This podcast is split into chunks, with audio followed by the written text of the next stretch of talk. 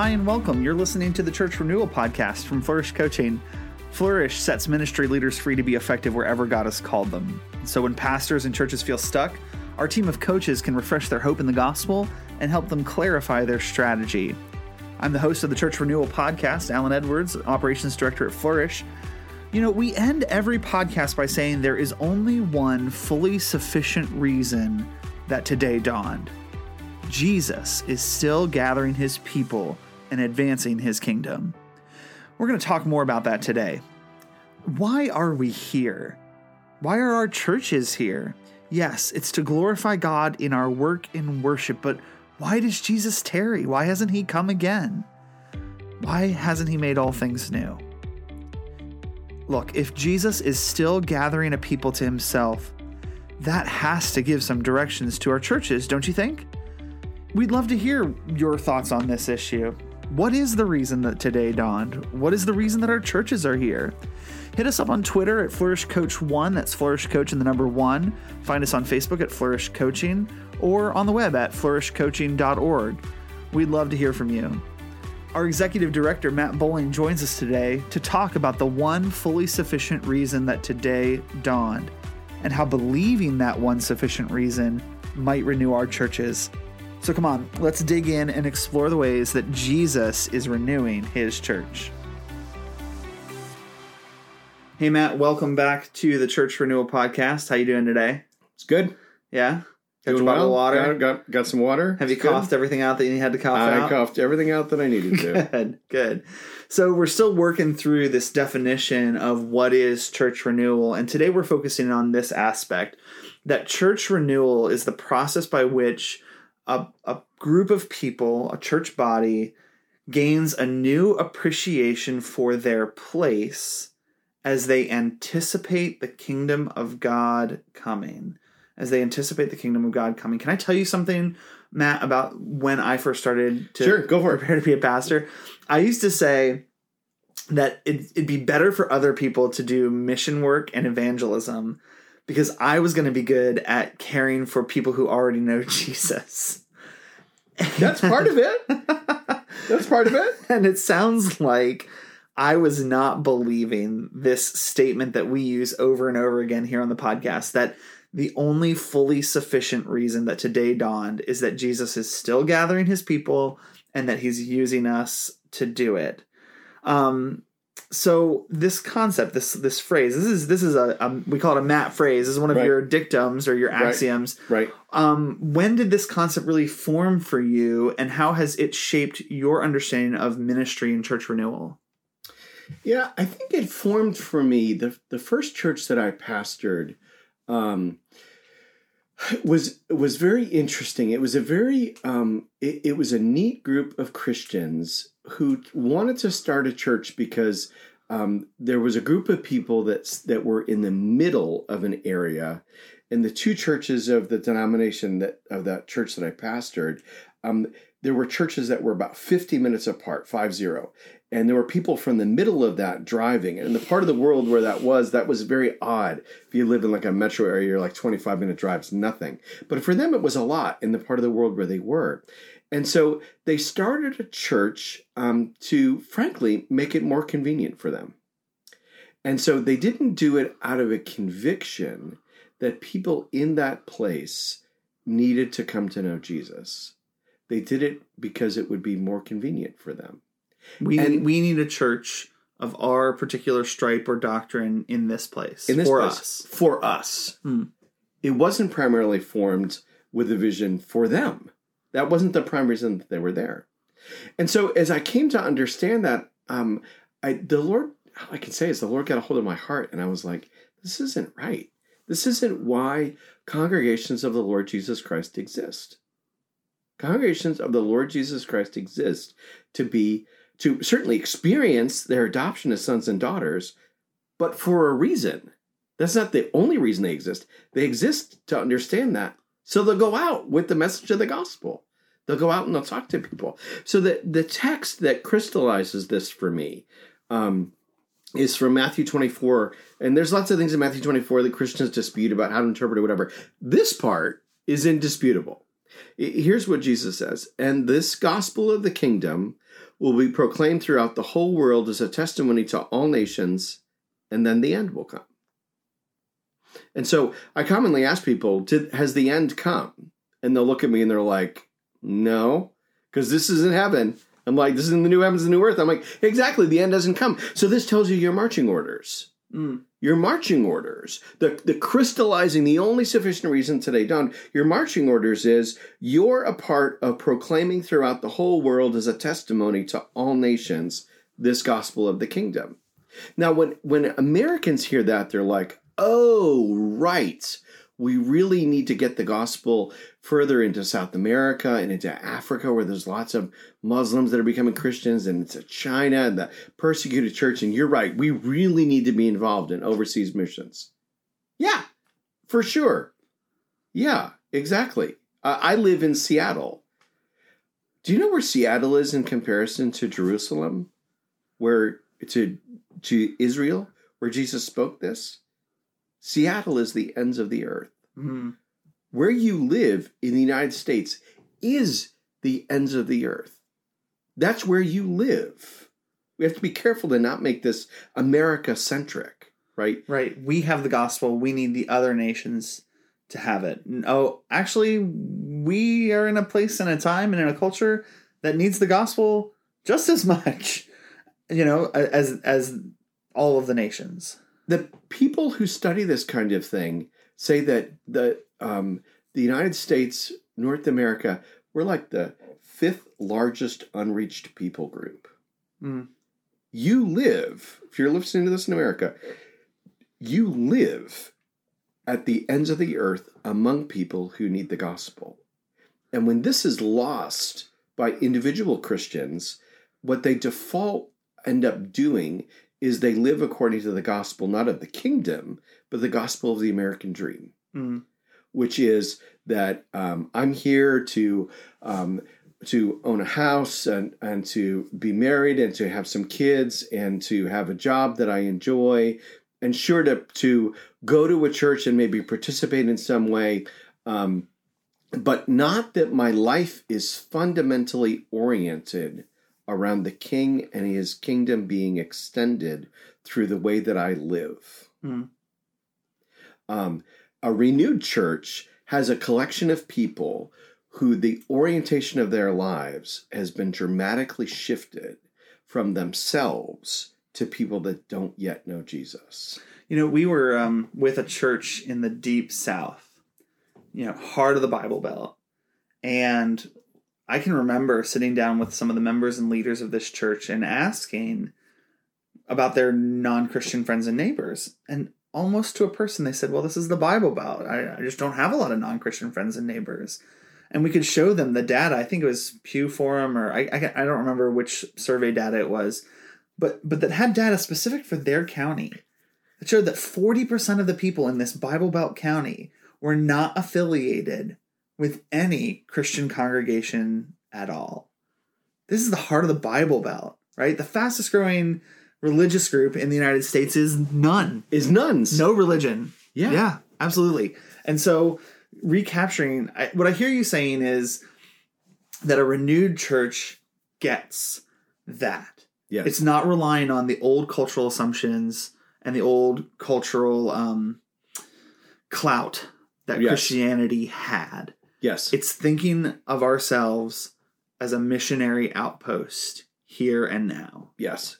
So, one of the exercises that we'll take churches through um, as we would work with them um, is we'll have a group of people and um, I'll take them somewhere else.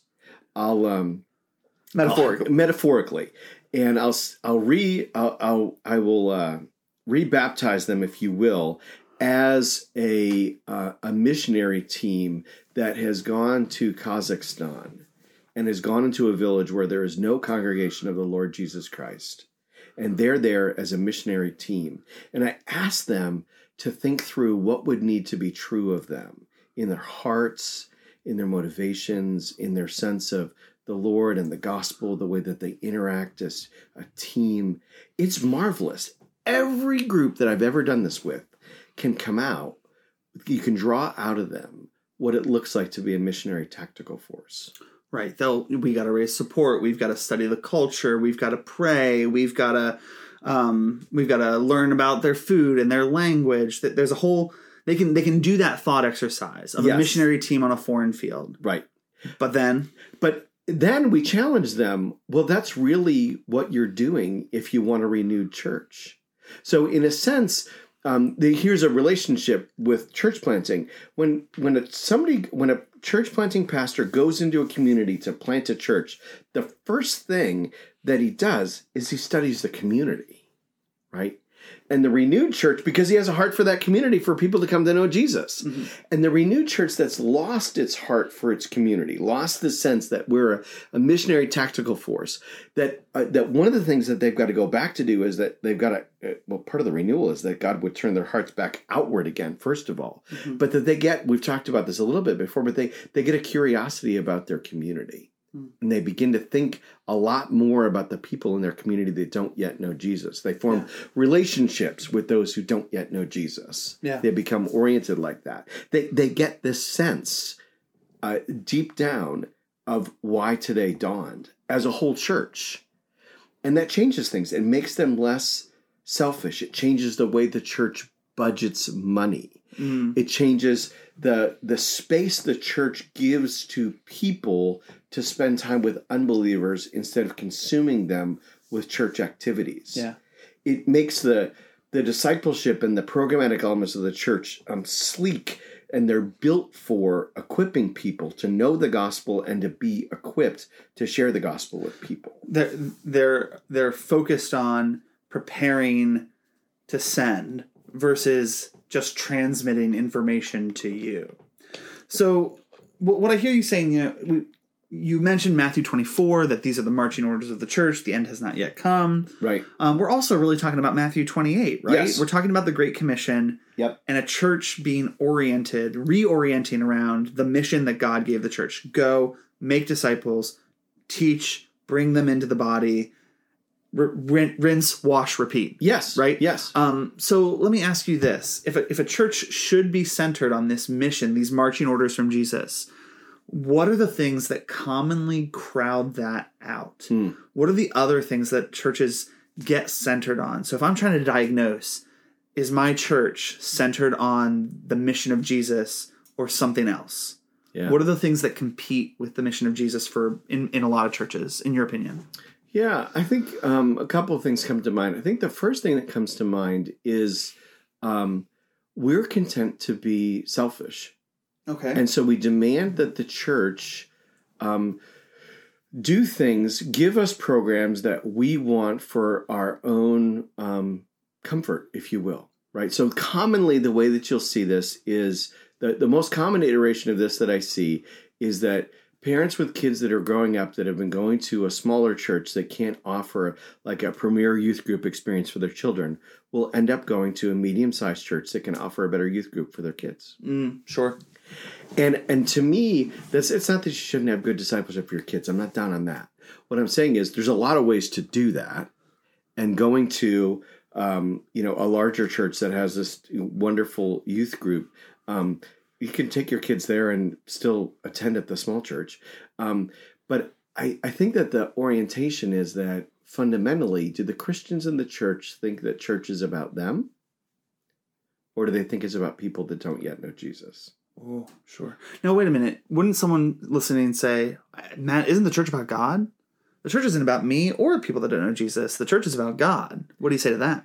Right. So, um, so one of the resources that we'll link in the in the show notes um, is a book um, by John Piper, um, and probably some some blogs and podcasts and stuff with him. But one of the things that Piper says is that um, for it to be about God, God is seeking worshipers. Mm, So, if it is about God and what He's seeking and what He wants, it'll be about people that don't yet know Jesus. yeah. So it, it's if uh, it, so really the difference is between it being about God and about being us. Yeah. Right. And so sort of fundamentally is do I look at church as a place where it caters to me, or do I look at church as a place um, where I get equipped? Yeah. um, to go back out. So so is it a um, is that you've used it in a previous podcast, Alan, the, the word bunker? Is it a place that I come that's safe because I feel unsafe in uh, our culture that is um, that's less believing than it used to be? And so is church kind of this place where I can feel safe and comforted, right? Oh, or is church a place that certainly I feel safe and comforted so that uh, I'm equipped to go back out into the fray. So one of the analogies that I use um, is you can now, you know, I don't know which of the we can figure out which of the streaming services services offers this show. You can certainly see clips of it on YouTube. But the old show MASH mm. was one that I grew up with, and um, the idea of the MASH Hospital was that people would come and they would get surgery to be sent back to the front lines. The church is that. Mm-hmm. It's the MASH hospital. It's think of this the posture of First Peter, right? You're here as a church. Sure, you feel like you're on the margins, but that's that's the posture of the missionary. The missionary's always on the margins, and that's part of what's difficult for the church in America. Is we used to be in the center, and now we've been pushed out to the margins. But that's that's been sort of the default spot of the people of God most of their time has been the margins. So looking at First Peter and going, yeah, that's what I feel like, but then understanding the gospel in a way where Peter repreaches the gospel to them so that they'll know how to minister from the margins. That's super, super important, right? Mm-hmm. Um, but church as a MASH hospital, it's the place where I get patched up so that I can go back out into the fray that is the world. Yeah. That that with as an ambassador with the message of Christ. Yeah. So if I am, um, if I'm a member of my church and I really want my church to recapture this orientation to the Great Commission, or if I'm a pastor and I really want my leadership team to recapture this orientation that the only sufficient reason for today is that Jesus is gathering people through the church and its ministry. Um, what are some places I can turn to fill up my heart, my mind, encourage me, challenge me? Books, articles, speakers, what would you where where might you go? Yeah. So I um, one of the people who's been influential for me in the last couple years is an author named George Hunter, and he's a book called um, Celtic Christianity. Um, and the reason that I like it um, is that he's trying to help you think about that the gospel um, had prevalence and made advance in a world uh, that was very pagan um, in this in that era. And so there's there's a lot to learn there. Um, I think the other one would be a practice. Um, so we'll link to some John Piper stuff as well in the show notes, um, books, podcasts, interviews with him, because he's very good on this. There's a particular practice that I try and push people towards that that works because it's one of the, the ordinary means of grace, but it works in a way in people's hearts, which is to pray for unbelievers by name. There's something that changes when a church begins to gather for prayer, um, not necessarily in the Sunday service, I'm not sure you'd want to do this, you certainly wouldn't want to do it in a Sunday service, but in small groups or um, in a prayer sort of meeting, but where Christians have made room, we talked about this in a, in a previous podcast, where Christians have made room for unbelievers. And they get together and they pray for the Christian who's the friend and they pray for the next step that Christian wants to take with their unbelieving friends in terms of the conversation. They pray for the unbelieving friend. And that when you begin to just choose to make that into a practice as a church, mm. it has its own way of changing things. Can I give an example why? Yeah. Yeah. So, um, it, so say um, I, uh, one of my good friends in Seattle is one of the more consistent pagans that I've ever spent time with, and we are friends. He's introduced me to his friends. We've gone hiking together. We play racquetball together. We've done all kinds of things. Um, when I go to my Christian friends and I say, I really want this this person to believe the gospel, but I don't quite know how to take this thing that he said and make it into a gospel opportunity, how to return to it. What do you guys think? I, elders in my church, I, I want to see this guy come to Christ. This is where he's at. What, what, how would you, how could we be equipped to reach out to people like that? Mm-hmm. Now, the pastors of churches and elders of churches would just, they're they should almost die at that opportunity to say, We would love to equip you to be able to speak the gospel Mm. to that person. That's when the atmosphere of a ch- church begins to change. Yeah. When you pray by name and the orientation is, equip me so that I can bring the gospel to this person. Yeah. Now you're beginning to have a renewed church. Mm, that's beautiful, Matt. That's beautiful. Well, let's uh let's come back to prayer. We're gonna come back to that in a couple weeks here. Um, but that's all the time we've got for today. This has been a, a fun day to meditate on this phrase that's really key to the podcast. That there's one sufficient reason that today dawned. Um, so, listeners, we want to thank you for tuning in to the Church Renewal podcast today. Uh, we'd like to hear your thoughts. Why do you think we're here today? Is it this Great Commission orientation? Are these our marching orders? Reach out to us. You can get to uh, our executive director, Matt at flourishcoaching.org by email, or me, Alan at flourishcoaching.org. You can find our Facebook at tinyurl.com slash flourishfb. That's tinyurl.com slash flourishfb.